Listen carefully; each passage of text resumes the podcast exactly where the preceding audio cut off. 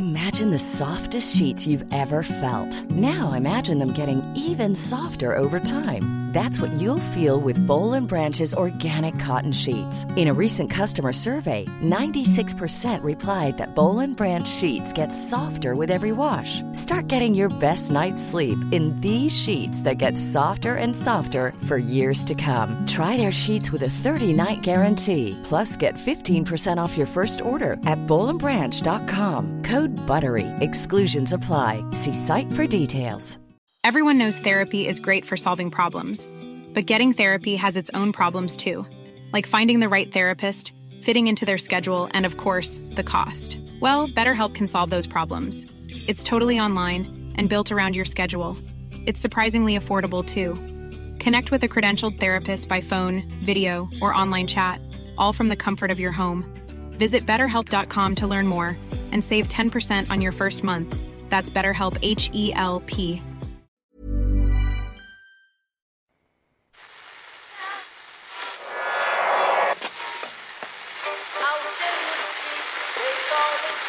is that? That's the second time it's gone off. Never go home. They never go home. They never go home. Those those those boys.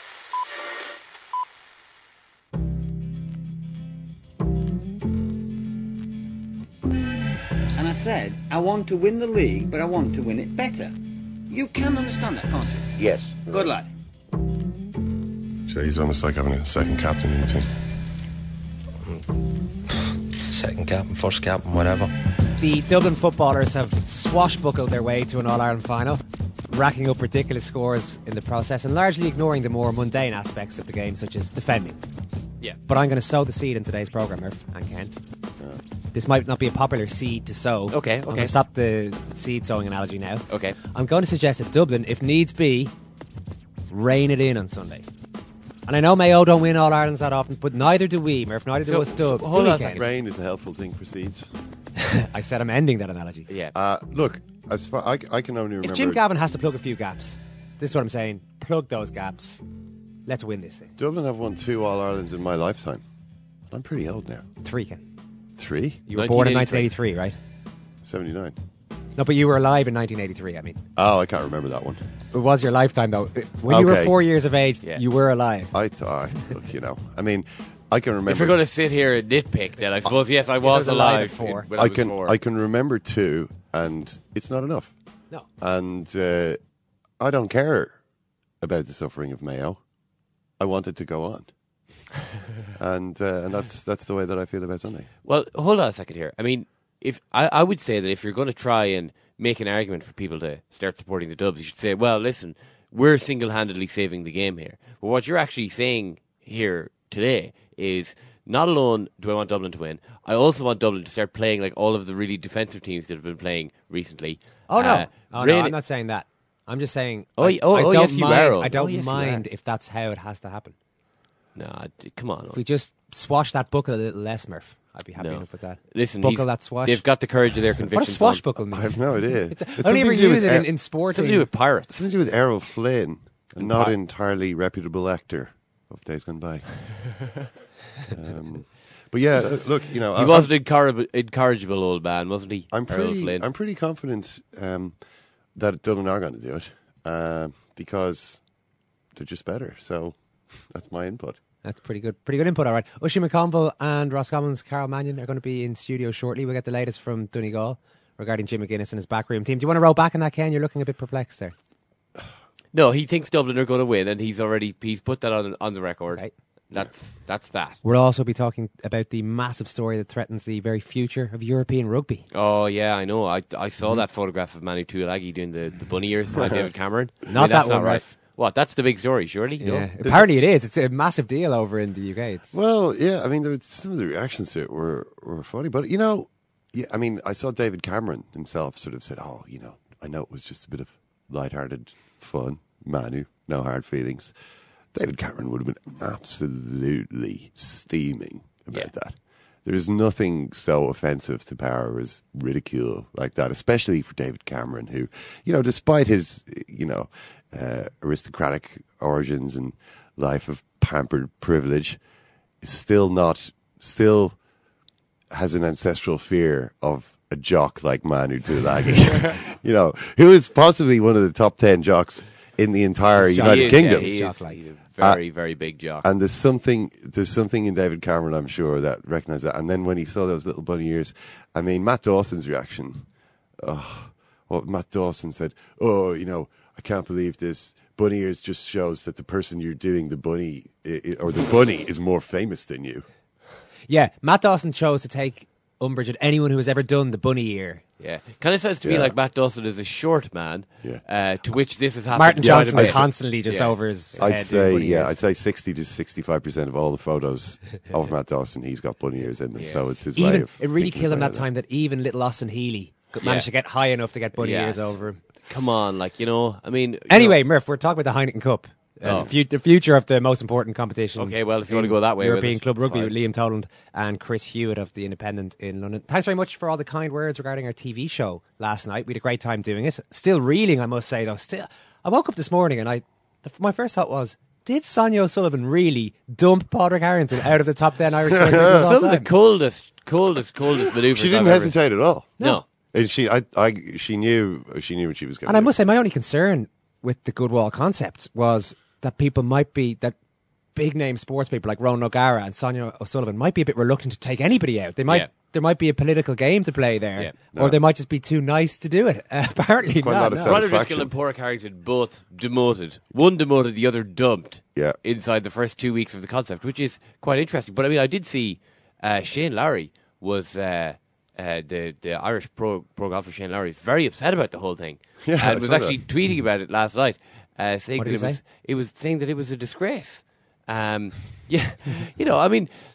I, I, I like that people are getting so involved in the whole good wall concept, but uh, we should keep in mind that just underneath those 10 photographs, there is a vinyl album called Pope John Paul II. Have you to listened Ireland. to that album?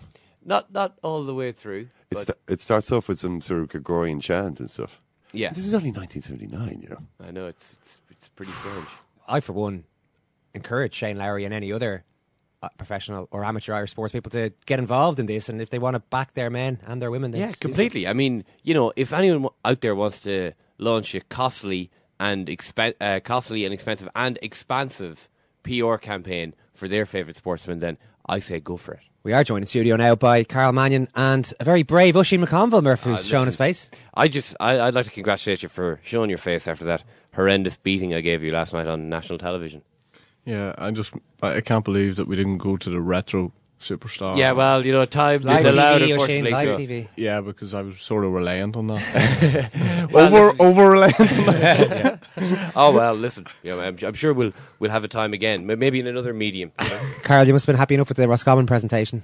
Yeah, it was like the Roscommon edition of Second Captains Live. Yeah, I had to be very happy with it. And uh, Shane, Chris O'Dowd, Liam, obviously was connections for Roscommon. Yeah, so more of them the better. Did you ever come across Chris O'Dowd as a footballer? Uh, yeah, underage minors, under 16s, he'd played midfield for Boyle, right, and uh, always the big guy on the other team, you know, that ju- just they lamp the ball out to. So, uh, yeah, no, Chris wouldn't have been uh, known for like being a very, very skillful player, but he was a big, strong guy, and Yeah. uh, it was surprising actually to see him end up in goal for the Roscommon minors at the time, like because uh, So he wasn't a goalkeeper. You you, would have no, known him as midfielder. Yeah, midfielder, all right, yeah. So obviously he just got, got converted that year. And uh, just when I saw the clips there last night, Yeah. like I remember Chris Sposey having a big long kick out. Some of them attempts were horrible. yeah, the technique was a little lacking there. All right, it's true. Yeah, the bandages I think made up for just his all around appearance. So it's pretty funny. Oisin, we know all about this Dublin attacking philosophy, but I'm going to put I'm going to put you in Jim Gavin's shoes here. You're on the sideline. You're four points ahead. There are ten minutes to go. You see Jack McCaffrey about to hare up the field, leave you know, cheat a little bit on his half forward. Do you shout at him to get back there and bring some other forwards with him as well? No, I think uh, Jim Gavin's style is look, we're out to have a go. He's made that obvious from the very first moment he took the team over. Um, he's he's uh, instilled a lot of confidence in this team. This this team actually looked last year when they played in the, in the semi final. They looked like a team that maybe that maybe were lacking a little bit, you know, confidence wise, and maybe didn't have the belief to go on ahead and achieve what they wanted to achieve. But under Jim Gavin, he's just said, "Listen, boys, you know, we're the, we've got the best players in the country. Let's just go out and play." And that sounds like a very simplified version of what he's doing. Don't get me wrong. There's a lot of method in, in what Dublin do, and, and probably they don't get enough credit because they're Dublin. You know, and we always like to pick holes in Dublin, and they won the last day by seven points, and and you know, I suppose they won by seven points the last day. You know, not really having played that well, which probably tells you just exactly how good this team are. Um, But could they remember the semi final a couple of years ago where Donegal probably should have beaten Yeah. Dublin? They absolutely flummoxed them. Dublin didn't know how to break them down. Yeah. And if Donegal had actually just changed tack a little bit, Yeah. they could have driven it home and won that match. Could there be almost a reverse there for Dublin where they play a certain way, which is a very attacking way for 60 minutes, and what uh, they they get a lead, then they just funnel back and defend, and nobody's going to really criticise them for defending a lead with 10 minutes to go in an All Ireland final. nobody's going to criticise them, but you know you have to ask yourself the question when you've played like this under Jim Gavin for whatever amount of months, nine, eight, nine months at this stage. You know, can you change tack like that? You know, is it is it very is that a very simple thing to do? If you're not defensively minded, you know, can you do that? I don't think it would actually suit this uh, Dublin team to play defensively. I think the best form of defence in their in their case is attack, and I think we've seen the last day. I think McCaffrey struggled. I know he's only 19 years of age. McCaffrey struggled. Ger Brennan struggled, and McCarthy struggled big time in the half back line. Uh, they look good going forward, but whenever you give them something to do, which I think Mayo will, you know, they don't look as hot to be honest. Now, uh, what they give you going forward is, you know, is massive to the Dublin outfit because they bring all the pl- uh, players into the game. Uh, I'd like to see Brennan when he drops off a little bit because when Brennan drops off and he plays in front of his full back line, I think Dublin look like a more solid unit. Dublin look as if they're e- as easy to break down. But when Joe Brennan went man to man and Colm Cooper the last day, Dublin were up and up continuously by um, by Cooper's just you know he's a genius. But if he drops off and drops back to essentially stand in front of the full back, do you have to bring somebody else then to mark the centre half forward? Or are you saying just leave that person Dennis free to roam out a probably little starts bit? then, does he? But that, that that becomes defensive then, though. Then you're then you're talking about funneling guys back. I, I know it. I know it becomes defensive, but all I'm saying is that Ger Brennan doesn't suit. If you're going to play Ger Brennan as centre half back, then I think you got to drop him off. He's not a man marker. He he gets if he if he is matched up with like say uh, Keith Higgins. I mean, for me, that's not a matchup that's going to work out well for Dublin. Whereas if Ger Brennan drops off, if Cian O'Sullivan drops back in and plays in front of, of Keith Higgins, maybe cuts down the space. But it's all about the space in front of that full uh, in front of that full back line. Uh, Alan Freeman had huge success just playing in that little hole in round the D. Every score he got was just in round the D the last day, and I think that's something that Dublin probably need to protect is just round that D area. But I just think the half back line malfunctioned the last day. I think that's something that Jim Gavin as much as he wants to just be attacking and he wants to go out and he wants the boys to express himself and he makes that point clear all the time, he's got to be thinking, you know, I really need to do something with my half back line because we were we were porous the last day. Karol, yeah, Yeah, I think the Mayo probably looking at that kind of a tactic with Ger Brennan. They probably want Ger Brennan to play six. They want to match up Alan Dillon in the half forward line. Uh, I don't think they want to move Alan Dillon closer to the goal. So they want they obviously going, they're obviously going to start him, but they want him in the half forward line. And the only person you can match him up to there is, is Ger Brennan. Otherwise, he's only going back to pitch, which you don't want Alan Dillon as your main playmaker doing. So, like the Ger Brennan thing is going to be a big call for Dublin, whether they bring Cian Sullivan back and bring in Bastick or whether they play Ger Brennan. But uh, I think Mayo looking in, they want Ger Brennan there at six.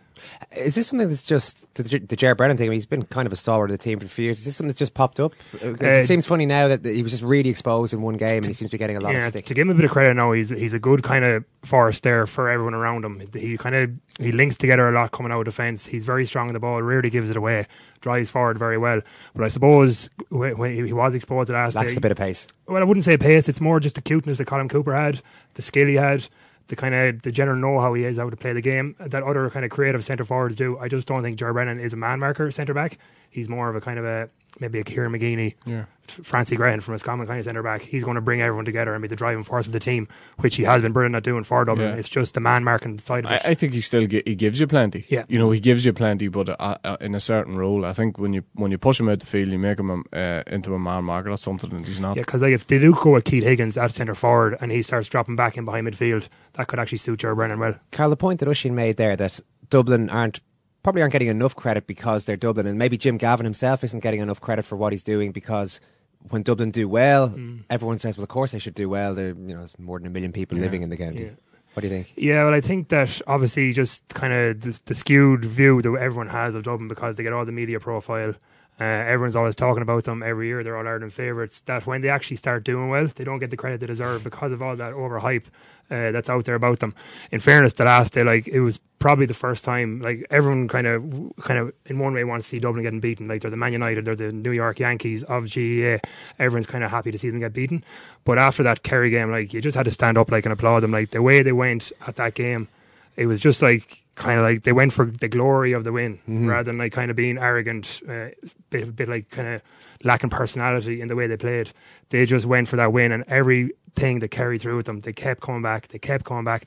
And like to use one analogy, like Bernard Dunne has come in this year, like, and if you think that he's obviously going to be adding things to their lifestyle and their general outlook on the game, uh, if you think of the Ricard- Ricardo Cordoba fight, like, Yeah. how many times during that fight did he think I'm getting beaten there? Mm. But he just kept coming back. There's a chance I'm going to get a ch- I'm going to get something there. He kept coming back. He kept coming back, and like the glory like that he had that night in winning that fight and the way he did it. That's what Dublin had the last end. Like you had to admire them. Bringing back very good memories there. I'd say we were at the at One the of fight that all-time night. Greats, yeah, yeah. But I mean, I, I think it's uh, very interesting that if you ta take it back two years to that semi-final game that you referenced earlier on, the Dublin Donegal game, or take it back even six months to Congress and basically the whole uh, of the GAA sitting down talking about how you know the the whole sport is in real crisis. And for Dublin to go to an All Ireland final, averaging two goals and 18 points a game, the vast majority of that from play, I mean, it's it's a bit of a sea change, really, isn't it? Yeah, it's a complete sea change, and I think you know the big thing is that when we watched uh, Donegal win the All Ireland last year, I wasn't sure if a team could actually win an All Ireland again, just playing open and expressive football. I thought you know the only way to match these is to you know is to go toe to toe with them, and I think there's teams out there who could do that. And, and actually, the funny thing is that I think Dublin are one of those teams because they have those players, they have that athleticism, uh, you have that work rate, the fitness, you know, the conditioning, you know, everything else, and I think. Uh, you know, I thought Dublin were one of those teams. If if Jim Gavin comes in, he can get them into a you know into a, a real defensive, well, not a really defensive mode, but a defensive mode that can cope with the likes of Donegal, and they can learn to to break down defenses. You know, because they they were, as you say, they were poor at doing that. But uh, to come out and play the play the way they have, it takes a lot of guts. I think I think that's I think that's the first thing. It takes a lot of guts for a manager to come in and play the way he's played. A cousin of mine from Mayo says that he's worried about this game largely because of Gavin's serenity on the bench, which he says is intimidating. He looks quite calm as madness is descending around him. yeah, complete confidence in what he's putting out on the pitch there. Whoever he's putting in, like just complete confidence in the players out there. Like it's interesting just when Oshin says like about the he they might have had to adapt it to come up against defensive teams. Like I think he had to be thinking that if Donegal are still playing to the level they were playing at last year, and he met them this year. I don't think he could have played the way he's playing now with the team. I think there's like Mayo aren't going to sit up like Donegal, uh, Cork didn't, uh, and neither did Kerry. So I, I I would have thought that he would have had something in his armory that if he came up against Johnny Donegal playing that defensive system, he'd have had to tweak it a small bit. Yeah. But it's never happened for him now, and he's playing against teams that are playing open, so it's it's suiting perfect the way he wants to play.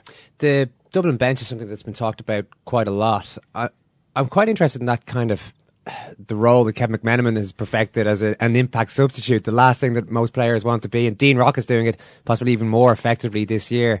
Dean Rock has scored uh, 10 points, 8 from play in 70 minutes of football. Yeah, he comes on. He comes really on for twenty minutes. He scores two points, and Yeah. it's been guaranteed so far. Should those guys not actually be starting, seeing as they're doing so Yeah. well? We saw it with the Limerick hurlers actually that they, they had a strong bench and everyone was talking about how you know it gives them a, a little something extra coming in the last twenty minutes, and then it caught up with them big time Yeah. in the semi final against Clare. Uh, the the thing about that is that you get yourself a name of making an impact off the bench. There's players who make an impact off the bench, and whenever you start making an impact, you're in dangerous territory because uh, people say, "Well, is he as good when he when he start him?" And what happens there is he, you may get one start. Like McManamon's got one start. You know, nah, he doesn't look that good today. You know, he hasn't really uh, expressed themselves that And well. there's, and there's no ha- other reason for that other than yeah, he started the game. Exactly. Maybe the other- team yeah, isn't playing well, yeah, and then after 50 minutes he's brought off. Whereas when he comes in, the game's broken up. It absolutely suits Kevin McManamon down to the ground. When you when you analyse the te- the periods of time that Kevin McManamon has come on and made an impact, when Kevin McManamon comes on, first thing is he's, he doesn't have any. Uh, there's no onus on him to pick up a man. He, all he has to do is pick up a little bit of break ball. He's just he's put in there. He's put in a certain area. He said, "Go play, have an effect on the game, uh, get in around a little bit of breaking ball, which he's very, very good at. Mm. But uh, if you watch him the last day, no interest in breaking ball whatsoever. The only thing he had interest in was breaking towards the goals and getting that little bit of easy ball. He got it head Yeah, towards the goal goals. was the best example I've ever seen of Yeah. that, where he just lets his defender was a Tomas O'Shea Yeah. go and attack the ball, and if O'Shea had won that ball, McManamon would have looked a bit lazy actually, and then it, Yeah, it, was, it was the right the, thing to the do. people come up against like Kevin in that full forward line or that uh, Dublin forward line. There's so many options there, like that. If they don't start him, it's not as if they're kind of replacing him. There's someone that's not as good as him. Like uh, Gilroy did actually play him last year after he would have scored That's the goal in the, in the Kerry in the Kerry All Ireland final. Yeah. and gave him his chance and played him against three or four games, I think, and just didn't work out to the level that he had, was doing when he came on. So I think obviously Gavin sees that I've got other lads who are as good as Ke- uh, Kevin McManamon. I'm going to start with them. Kevin McManamon's going to do more for me coming on. And the thing about Dean Rock is as well, like it's probably only his first year or two in there in the panel where he's playing at that level. So he's just probably not getting the benefit of the doubt just yet. So say for example he does come in the next day and scores two or three points. I'm to I'd say you're going to see Dean Rock start next year for Dublin and give that chance. Yeah, yeah, could well do. The Mayo team, um, aside from the Cillian O'Connor injury uh, situation, I think he's going to be okay. Certainly, all indications are that that's the case. Andy Moran has been talked about quite a lot this year. Amazing story that he's back playing, having had the cruciate last year. He's not playing well though, and I think by his own admission, he wouldn't. He hasn't been firing on all cylinders. In a situation like that. How important is it to pick a guy who you know has done it for you consistently in the past, and also a guy who seems to be so respected by his teammates. Is that is that status enough to put a guy in, even if you're James Horan and you might have some doubts about how he's played up to now? Yeah, obviously, first of all, it depends a lot on how he's reacted since the semi final and how he has pushed on. But then, yeah, the, the big point is that he's captain Mayo. Like he's one of the, he's probably the most respected player in Mayo. He's so respected around Connacht and in the rest of Ireland for hmm. being a figurehead for that Mayo team. Obviously, all the young lads are going to look to him as well. So, like for James Horan, like to make the decision to drop him. And then for the likes of Alan Freeman uh, or Enda Varley or Carl Carden to look around and see Andy Moran on the bench and them not playing, it's probably a little bit disconcerting now in fairness. It might throw the bit of spanner in like their kind of cohesiveness up front, just a general sense of confidence when they get the ball in there. Like if they see Andy Moran and getting on a couple of balls and just kind of laying them off and not doing much more, even that is a Really? massive confidence booster for that forward line, I think, on Sunday. On Sunday. Yeah, I think he's a steadying influence. He's he's an experienced player. He's he's a player who's played in absolutely massive games. I actually think he's got better as the season went on. I, I, I don't have a major problem with the way he's played. To be honest, I think he's he's had a uh, he's had an effect. He's always uh, he's always tricky a tricky uh, a tricky player to pick up. You know, from a defensive point of view. Okay, he mightn't be playing up to standard, but you don't know that. You you don't know when he's going to burst into life. You know, you got to give him as much attention as you give the likes of Cillian O'Connor, Freeman, all those boys. And I think going into this game on Sunday, he definitely play. He'll definitely start, and there may not be that much focus on him going into the All Ireland final, and that might suit Could him. have an absolute stormer. Exactly, that that might suit him, and and he looks like a player to me who is coming to the boil nicely. And uh, I expect him to have a massive game. Yeah, funny. I, I. I, I was cu- quite close to him, particularly in the first half, just in my seats in the stand uh, of the semi final against Tyrone. And it kind of seemed to me like he was very anxious to stay very close to goal. And really, what, what Andy's game, game, I think, what he's best at is just getting on the ball and having an influence. Yeah. And I think maybe he might have been told to just try and stay as close to goal as possible. And when Tyrone were funneling guys back, I think he was kind of just crowded out of the game. I, I th- and then in the second half, he seemed a little anxious because it hadn't been going his way. But I, I wouldn't be too worried about him either. I yeah, think the one thing like that he has always brought to that uh, Mayo forward line is the ability to win that ball, Yeah. and that's the one thing that maybe he hasn't been that sharp on in the last couple of games. He has spilled a few balls. Like I remember we played them in a kind of final in 2011. In like it was an unbelievable day for rain and wind, and like he was brilliant for them against the wind because he just won ball and he got everyone moving forward and the momentum into that forward line. And like that's the thing that he has to be getting sharp on the next day. If he doesn't score, no no harm. But if he wins like Yeah. four or five tough balls first half, and then obviously second half when the game is in the fire, if he's winning ball there, that's going to be massive for me. I think it's important for him for his own confidence that he wins a couple of balls, pops them off to some to a runner going by, and that brings him into the game, and you know, and then he can maybe try something you know that he's that he's been used to doing for years. We were talking to Mike Finnerty of Mayo News on Tuesday's show, and he was saying that James Horan has obviously looked at Dublin and may do something a little bit different. It will, will tweak Mayo's game plan somewhat. But would you be a bit worried if he went too far down that road? Because what Mayo have done so far has been fairly exceptional this season. Yeah, I, I think he's just played the same way the whole season long. Uh, they've executed the game plan pretty very good on, on nearly every game. The one thing I think he has to be conscious of is the start. Like uh, the last three All Ireland finals, Mayo in the start they've got has been terrible. One of them was when he was manager. So I think early on, it's that's the big call from what does he do early on to make sure that Dublin don't get a fast start. And this is a tactical thing, is it? Because everybody analyses Mayo's would, psyche and all that, but we're talking just get it tactically yeah, right. Yeah, it would have to be in fairness. Like, he has to protect against it tactically. Like the psyche thing you can work on, but it's no guarantee that's going to work on the day. So like it's it's a question of whether he's asking someone from the half back line just to be cheating a bit and dropping back in front of the full back line, whether he's asking one of his midfielders just to be dropping off a little bit. Uh, it's a tough call from. It's something that I think they really have to protect against because if if Mayo uh, do concede a couple of early goals again. You just know, like the way they could react, they mightn't get, be able to bridge that. Six yeah, and they, they, actually reacted okay last year, but it's just a, it's a numbers game at that stage. Mm. If you have six points to make up, you're you're on a bit of a hiding. He needs to get his matchups right. You know, that's the first thing. He needs to get his matchups, in particular in that full back line. I know Ger Cafferkey's come in for a little bit of stick, but I, again, I, I actually I like him as a player. Um, I think he he's probably perfect for Bernard Brogan. Uh, he's he's physically strong. Uh, he's somebody has a good record against Brogan as well. You know, I think we'll fancy it against Brogan. Yeah, and I think that's you know that's exactly why. I think he's a player. We always talk about forwards or confidence players, but defenders, you know, like a bit of confidence about them as well. If they've done well on somebody before, that's in your head. If you're a forward uh, going into a match, that's in your head. Like so, like so Cafferkey, you know, he needs to have a he needs to have a massive game for them for in order for Mayo to stay in the game because Brogan's been sort of simmering. You know, he's been like he's just been just not quite there. But the last day he kicked a couple of points in particular when they were under pressure that you know shows that you know he's he's really up for it too. Like. Yeah, the other big aspect obviously of that is whether he moves Keith Higgins back to cornerback and to pick up Brogan or maybe Mannion. That could be a, that could be a big call for him as well. He mightn't be uh, getting what he needs from Keith Higgins at an All Ireland final pitch of a game at centre forward, he probably will need his defensive capabilities. Lads, I'll stop you there for a second because I do just want to get a little bit of an update on the big story this week that's that's kind of rumbling along. Well, more than rumbling along because Rory Gallagher and a couple of the other members of the backroom team in Donegal um, are gone. We're not sure exactly why, but Michael Daly is the editor of the Donegal Democrat who joins us now. Michael, cheers for chatting to us. Uh, what what's the background to this, or how much is actually known about um, the circumstances surrounding the story?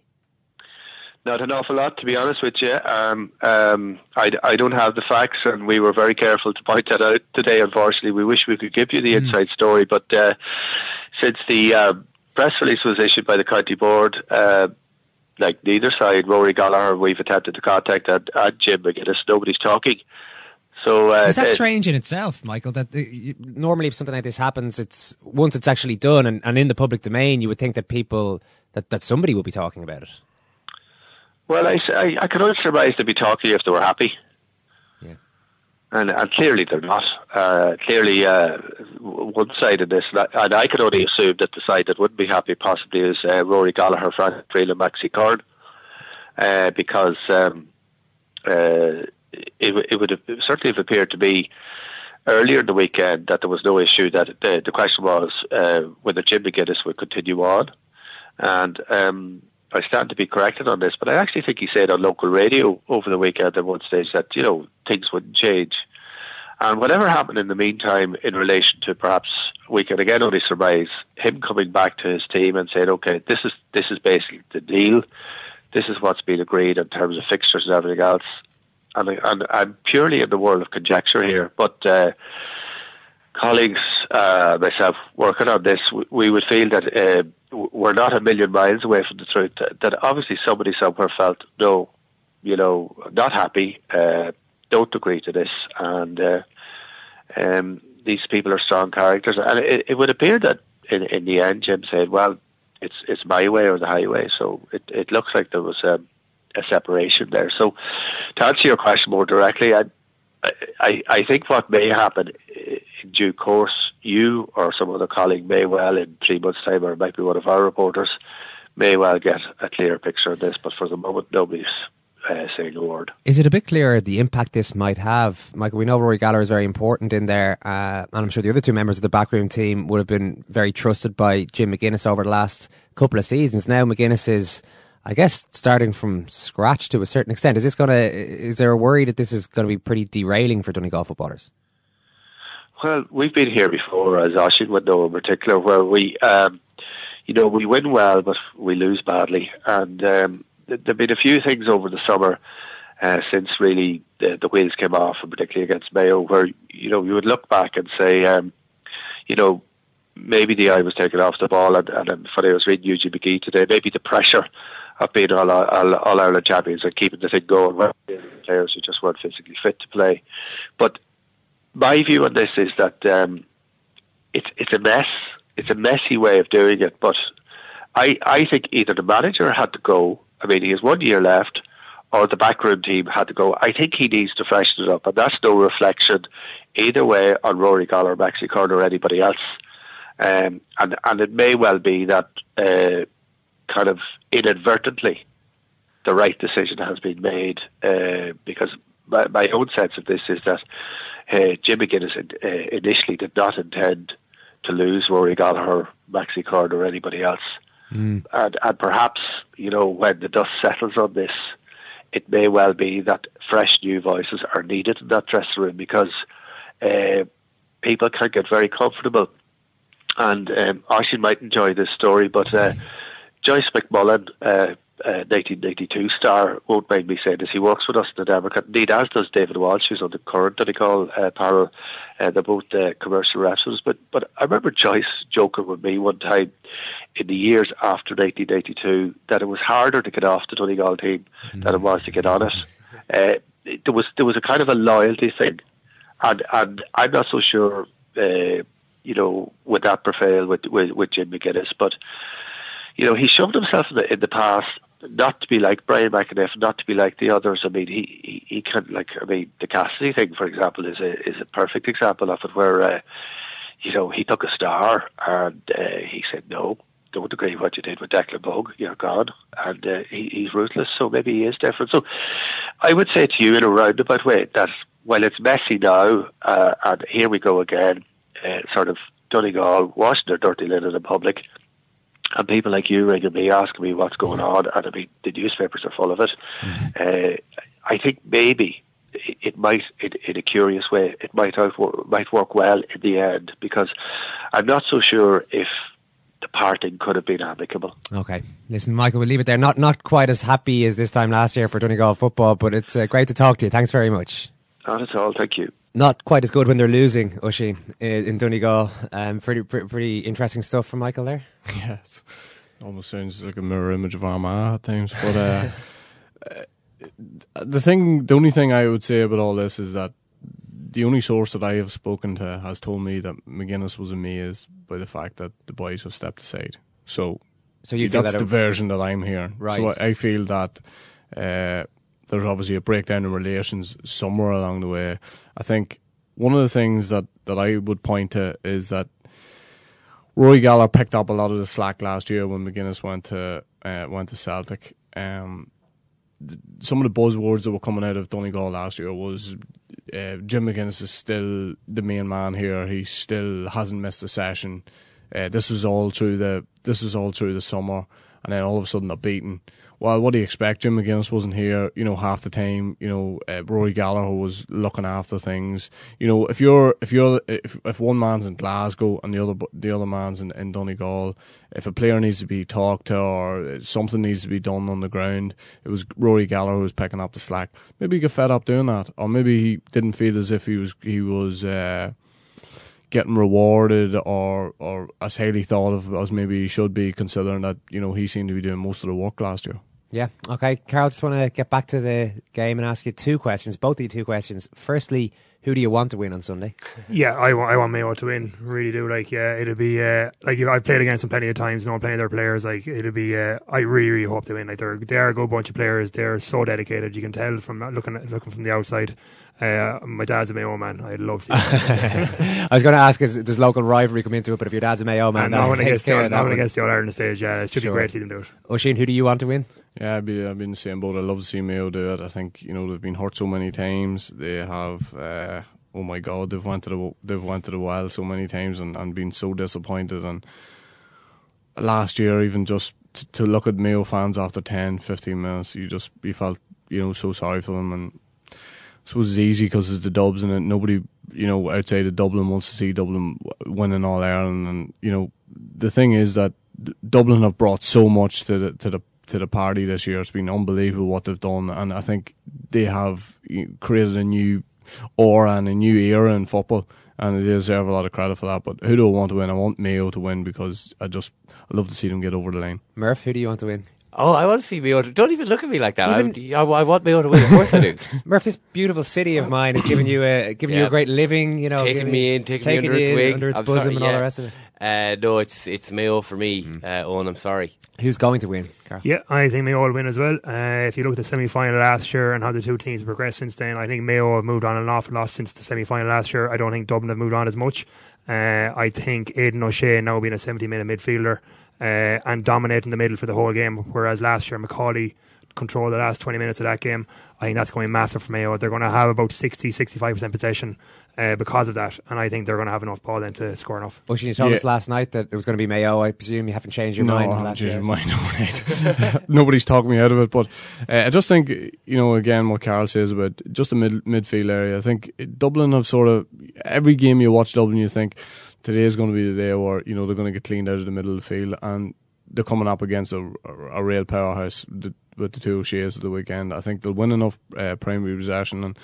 Uh, They kicked a lot of wides against against Rome, but I think it'll be different because uh, Dublin won't be set up the same way. I think they'll get better opportunities in round the D and uh, Freeman, Dillon, and uh, and and these boys and Moran as well. I expect him to have a massive game, but I just think Mayo just to get there by a point and and end all the hurt. Owen. And well, who do you want to win, and who do you think will win? I want Dublin to win only marginally more, as a, as a like Mayo to win. I mean, in fairness, the country thought- you're listening uh, is listening in here, Owen. I mean, why why why would I anyone think, be I, shouting I- for Dublin? I think Dublin will win. do you? I don't know.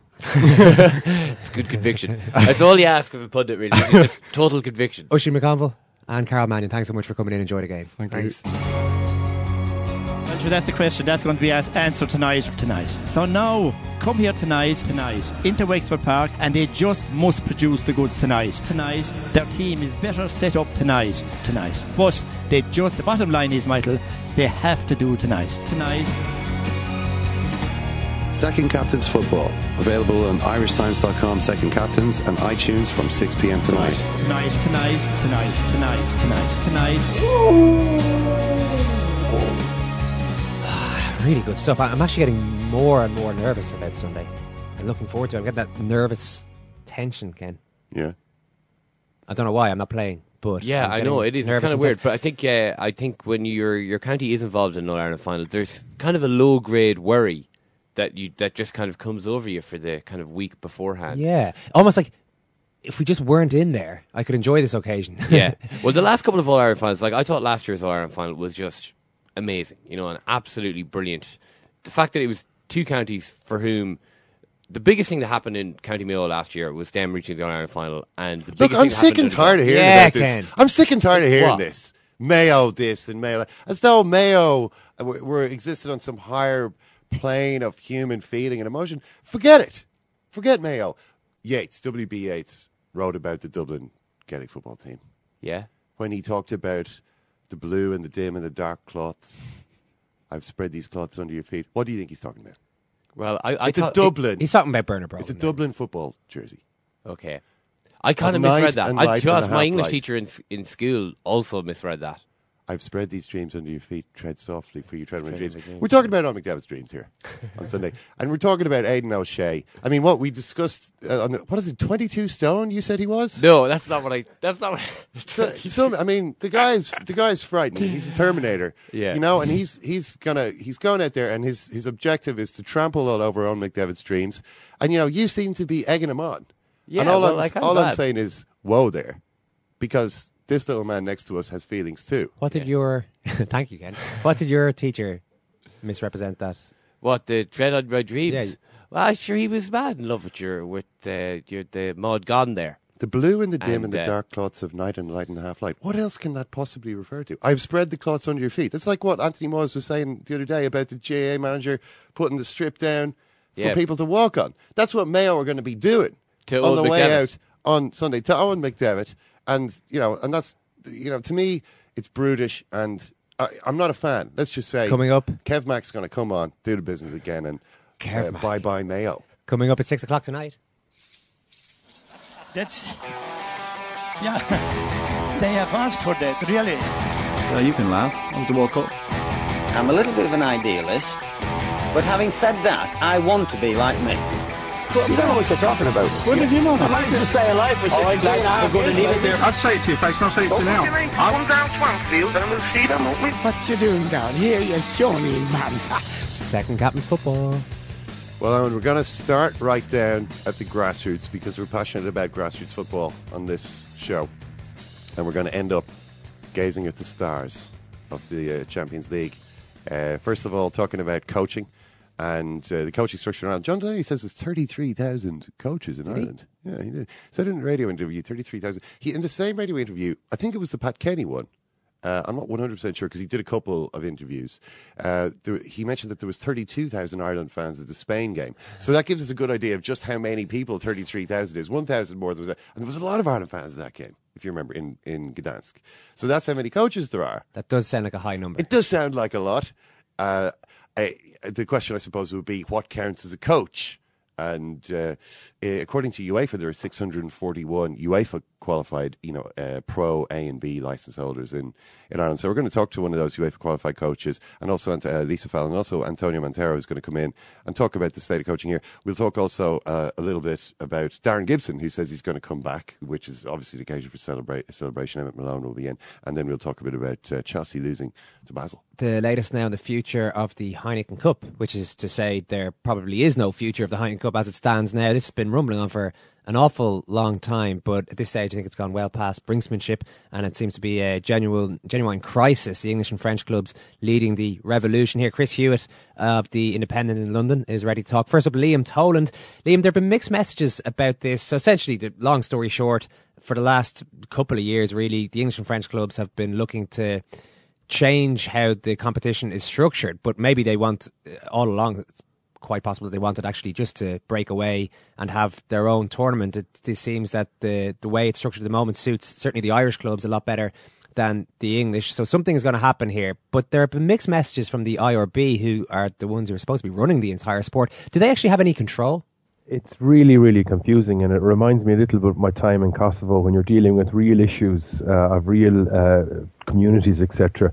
I just draw, drew down on a page in front of me here all the different protagonists, and it's a very complicated web that is developing. And certainly, Brett Gosper, who's the Australian born in Melbourne, who's the chief executive of the IRB, has added further confusion when he stated that. Um, that should the RFU and the French uh, Federation, if they were to approve of all of this jostling, that the IRB would be behind this. But he seems to have rolled back when he said that we don't think that this is in the interests of the game in a competition such as that. So when someone as high up as that is within 24 hours is kind of changing the the um, the position, it, it leads to a huge amount of confusion. And for certainly for me, with the piece of paper in front of me, it's a difficult one to, to catch up with. And like if you, the further you dig into what, what is actually at stake here in many ways, and, and it seems to me that the structures of the European rugby is at stake, qualification is at stake, and the financial aspects, you know, the share of all the money and the broadcast rights.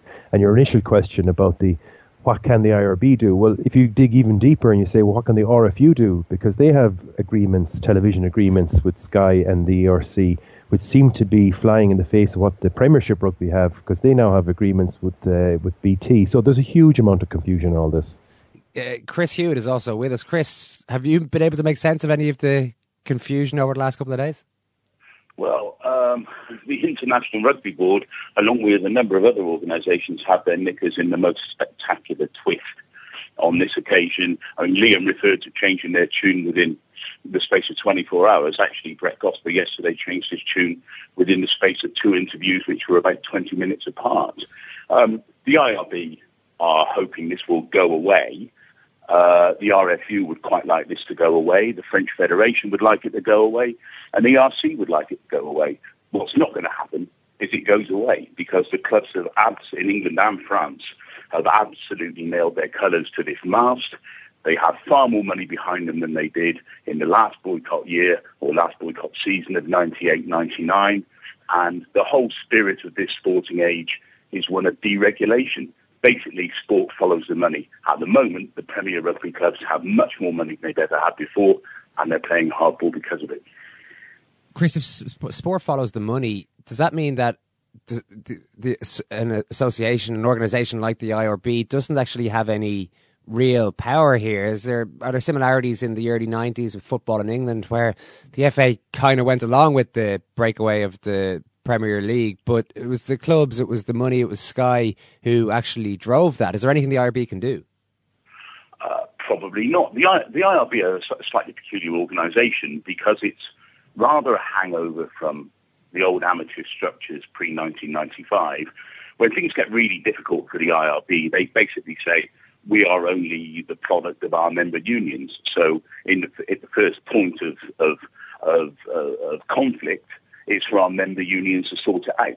Now, in 98-99, when the English clubs broke away, uh, they were not sanctioned by anyone, as far as I remember. The RFU was fined by the IRB because it permitted its teams or didn't stop its teams playing rebel games against Cardiff and Swansea. But that was a rather different issue, albeit wrapped up in the same thing. It's incredibly complicated, the whole governance of rugby, but Premier Rugby, the English, the English Premiership clubs, and indeed the French, pretty much think that they are on the right side of the law in this, and if they were obstructed from doing this, having gone through the procedures they've gone through, then they could have recourse to European law and bring a restraint of trade um, action against the governing bodies, and that really would be the nuclear option because the whole game would be in a mess then. Liam, in a way, are we lucky? I was going to say, are we lucky that this hasn't come to a head before? But maybe the better question is, was this kind of inevitable? Rugby's still quite a very new sport in professional terms, and the structures aren't really probably fully defined as as outlined by Chris there. So something like this was maybe always going to happen. Well, if you just look at the ERC board of directors, you see, for example, Ireland have Peter Boyle and Philip Browne, both IRFU. It, Italy have something similar, Scotland have something similar, and then you start drifting into Wales of a slightly different structure, and then in England they have the massive Rob Andrew is the RFU, and then Peter Wheeler is the Premiership Rugby, and France is something similar. So at the grassroots level of French rugby and English rugby, there's huge power and money at stake in what they're trying to do, which is leading to all sorts of uh, difficulties. And you have the president of the LNR, uh, Paul Goze, saying negotiations were now complete. And at the same time, there is an invitation um, for five media events at the launch of the Heineken Cup and Amlin Challenge, uh, starting in France actually mm. on Monday on the 23rd. Now, the first question is, are they going to turn up? But most importantly, are they going to turn up in October the 23rd? For some reason, the main uh, junction box meeting on October the 23rd is a few weeks down the line. Why so long, I don't know. But a big question is how many of these guys are actually going to turn up because it seems that the, the, the French, not the French rugby union or the RFU, but the, the clubs, the heads of the clubs are saying negotiations are simply over.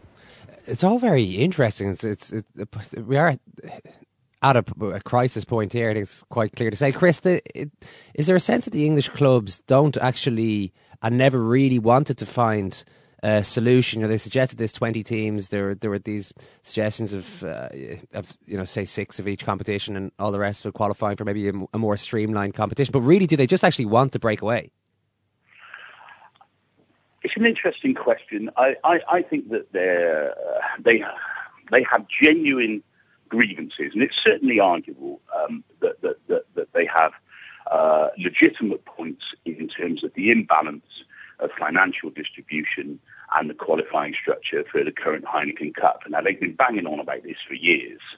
Um, they did say, as per the agreement, that if they were going to withdraw from the tournament, they had to give two years' notice. They in the French did give two years' notice, and they basically said, we now have two years to come up with something that basically we like a bit more because we feel that the Irish in particular and the Scots and Italians have a very, very easy ride in the Heineken Cup and we have a really tough one because basically we have to qualify for it and they don't. So they gave the two years notice. Now, the big question here is what's going on in the broadcasting world. It's all wrapped up with broadcasting. Uh, the Premier clubs say that they told the European Cup organisers don't sign any broadcasting extension to the contract that we already have because we will not be a part of it. And they claim that the European Cup organisers went ahead and did precisely that. Now, if that's true, and no one's quite sure of the timing because there's claim and counterclaim in all of this stuff, no one is quite sure of the timing, but if that is true, then I have to say that the European Cup organisers have played a very, very poor hand, a very high risk hand, thinking that if they signed this deal, they would bully the English and French clubs into staying in the tournament. Mm. And on that basis, they failed. Because whatever we see this time next year in terms of a Heineken Cup or a European tournament, it ain't going to be looking very much like the one we have now, and it almost certainly won't be organised by the same people. I think almost everybody accepts that, Liam, that the Irish clubs and Irish rugby probably does the best, maybe out of all the the nations involved, out of the current structure between Rabo and the Heineken Cup. If we are accepting that that's not going to remain the same, what's the best outcome that the you know how how well can Ireland actually do out of this to to try to maybe limit the damage at this point?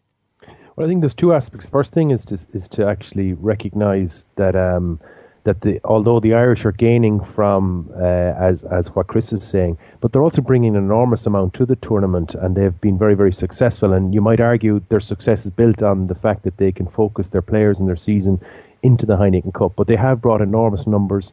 You think of all the clashes between Leinster and Munster and filling of Croke Park, etc., etc., etc., and that. The real question is, at the end of the day, when the amount of teams that are available within whatever it is, is it 20 teams, is it going to be 24 teams or 18 teams, whatever it is, and then you see what sort of section of the pie is available to Ireland. One of the suggestions is that the Rabo could gain out of this because it could become the, the, the route to qualify for Heineken.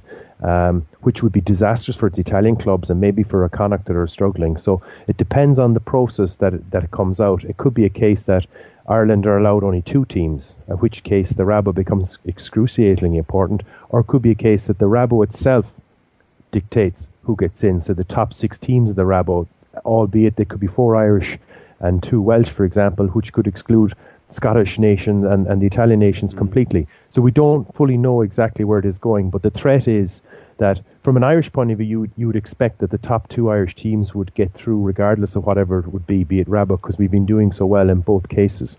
But if, if it comes down to the Rabo, then you most likely would exclude the Italians and possibly the Scots out of it, which then makes the whole ERC concept of a of a of a pan European competition then a, a, threat and almost laughable. All right, Liam, thanks a million for that, and to Chris Hewitt as well of the Independent in London. I made a passing comparison there, Ken, with this story and the beginning of the Premier League mm. in the early nineties, where the Sky drove that, the money, the clubs drove that.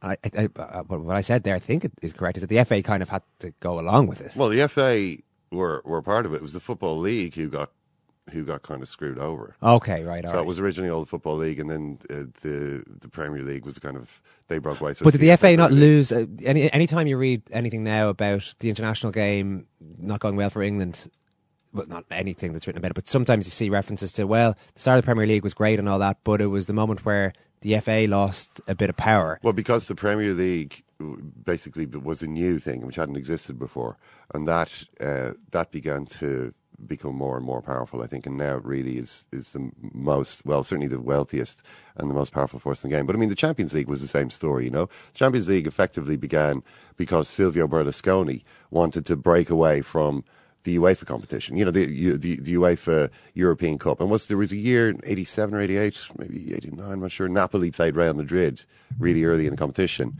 Um, can't remember which side got knocked out, but you know, people were people were saying this is unbelievable. We have the, the you know two of the best teams in Europe, and one of them is out in the autumn.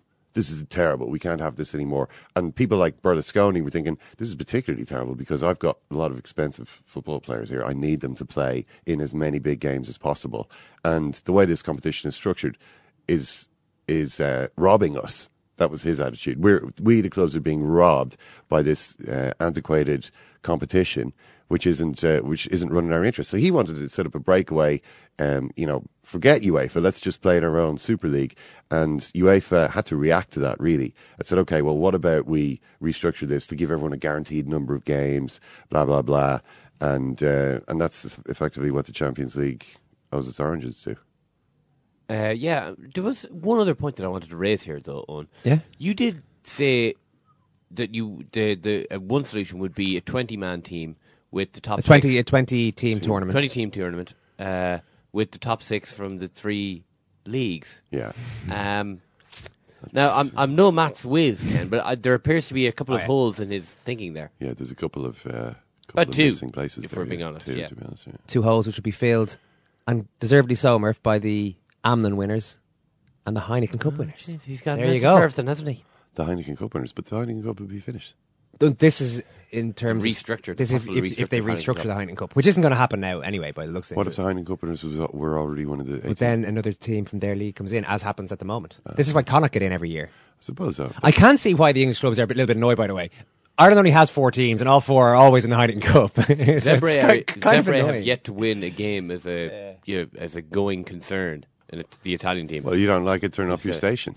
Yeah, well, I'd, I'd That kind of be of that opinion. Fine well, advice, as coined by Mike Tyson many years ago. Thanks, Ken. Thank you, Owen. Thanks, Murph. Thanks, Owen. Thanks, Ken. Thank you, Carol. Thanks very much for listening. I should mention that we will be back with Second Captains live, the third instalment, next Wednesday at 11 o'clock. Same time as last night, wasn't it? Yeah, 11 p.m., yeah. That'll be on RTÉ2. We'll be back in uh, the short term with Second Captains football in just a few hours. So thanks for listening.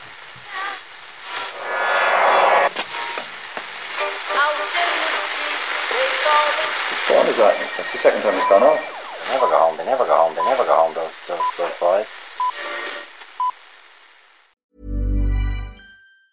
Planning for your next trip? Elevate your travel style with Quince. Quince has all the jet setting essentials you'll want for your next getaway, like European linen, premium luggage options, buttery soft Italian leather bags, and so much more. And it's all priced at 50 to 80% less than similar brands. Plus, Quince only works with factories that use safe and ethical manufacturing practices. Pack your bags with high-quality essentials you'll be wearing for vacations to come with Quince. Go to quince.com slash trip for free shipping and 365-day returns. Mom deserves the best, and there's no better place to shop for Mother's Day than Whole Foods Market. They're your destination for unbeatable savings, from premium gifts to show-stopping flowers and irresistible desserts. Start by saving 33% with Prime on all body care and candles. Then get a 15-stem bunch of tulips for just $9.99 each with Prime. Round out Mom's menu with festive rosé, irresistible berry chantilly cake, and more special treats. Come celebrate Mother's Day at Whole Foods Market.